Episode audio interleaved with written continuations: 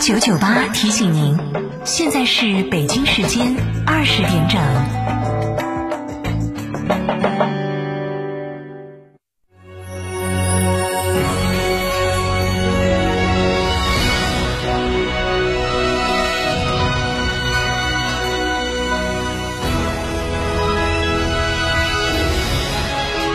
成都的声音，FM 九九点八，成都电台新闻广播。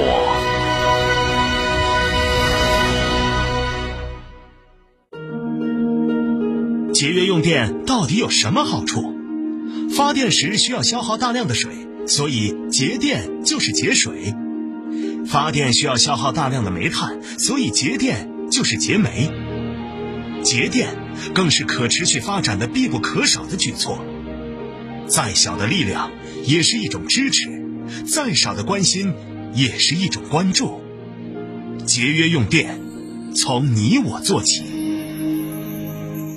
三山万物何以致远？我是三和集团董事、执行副总裁陈全，欢迎广大车主朋友们收听成都新闻广播 FM 九十九点八，用声音记录成都每一天。品质只因经久历练，用颠覆之姿打造全岩家居高定时代。龙城装饰二十二年品牌沉淀，厚积薄发。六三幺三八八七七，六三幺三八八七七，受人之托，忠人之事，装修就选龙城装饰。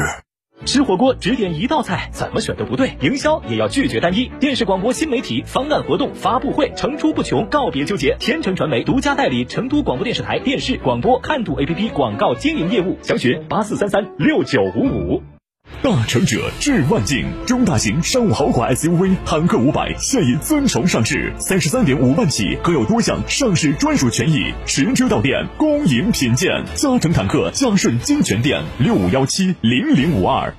这十多年换了几次新房，但装修我一直选择美化天下，一如既往的环保，初心不变的品质，就在美化天下装饰。微信预约 C D C D 九六九六 C D C D 九六九六，电话预约八六六四四三零零八六六四四三零零。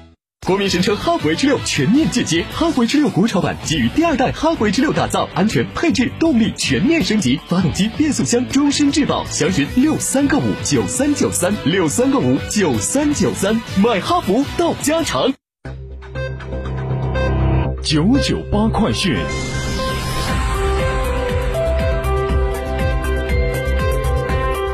这里是成都新闻广播 FM 九九点八，我们来关注这一时段的九九八快讯。首先来看省内方面的消息。记者从成都海关获悉，今年前四个月，四川货物贸易进出口总值三千二百三十二亿元，规模居全国第八位，较上年同比增长百分之二十一点五，增速位列全国第七。据成都海关相关负责人介绍，一到四月份，四川外贸进出口延续了增长的势头，涨幅超过了百分之二十。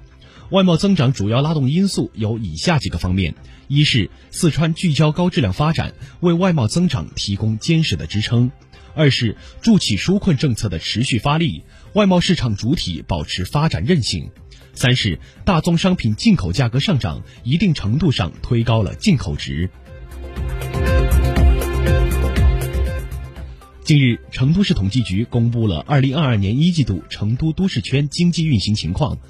数据显示，一季度成都都市圈所包括的成都、德阳、眉山、资阳四市共完成地区生产总值六千一百二十三点五五亿元，同比增长百分之五点二。其中，成都市完成地区生产总值四千八百九十四点九九亿元，增长百分之五点零。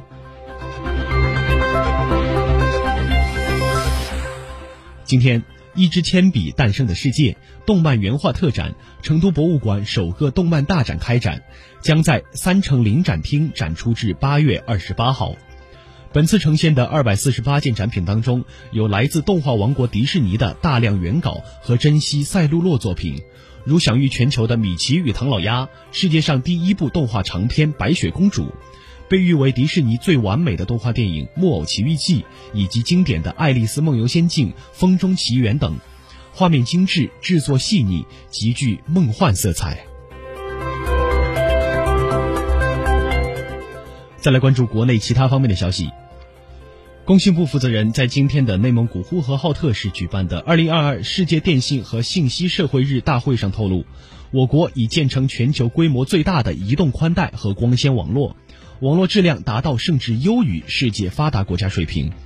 目前，全国建成 5G 基站近160万个，成为全球首个基于独立组网模式规模建设 5G 网络的国家。固定宽带由百兆迈向千兆，跨越升级；光纤用户占比由二零一二年的不到百分之十提升到二零二一年的百分之九十四点三。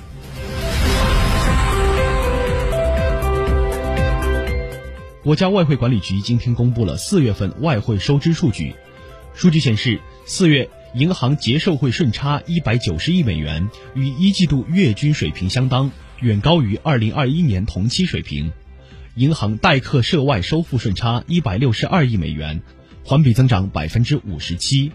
作为衡量我国跨境资金流动的总量指标，银行结售汇和银行代客涉外收付款均延续顺差格局。国家外汇管理局统计数据显示，二零二二年四月，银行结汇一万四千七百六十四亿人民币。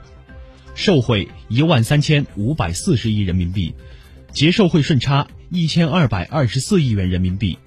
二零二二年一月到四月，银行累计结汇五万六千六百九十七亿元人民币，累计受汇五万一千七百四十二亿元人民币，累计结售汇顺差四千九百五十五亿元人民币。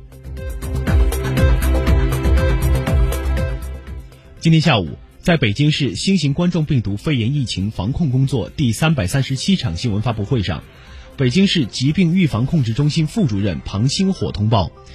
近期本市发生四起聚集性疫情：一是岳各庄市场相关聚集性疫情累计报告感染者五十例，其中工作人员二十七例，关联人员二十三例；二是房山区韵达快递长阳分部相关聚集性疫情，目前累计报告感染者四十五例。三是五百三十四路公交场站乘务人员以及中铁十一局三公司两起相关聚集性疫情，各新增感染者两例。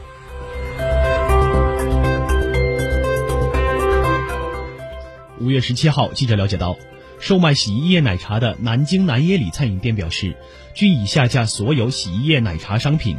截至目前，各大外卖平台也均无该商品出现。一家南耶里门店的工作人员告诉记者。是总公司方面要求全面下架该包装的商品，而且以后也不会再卖了。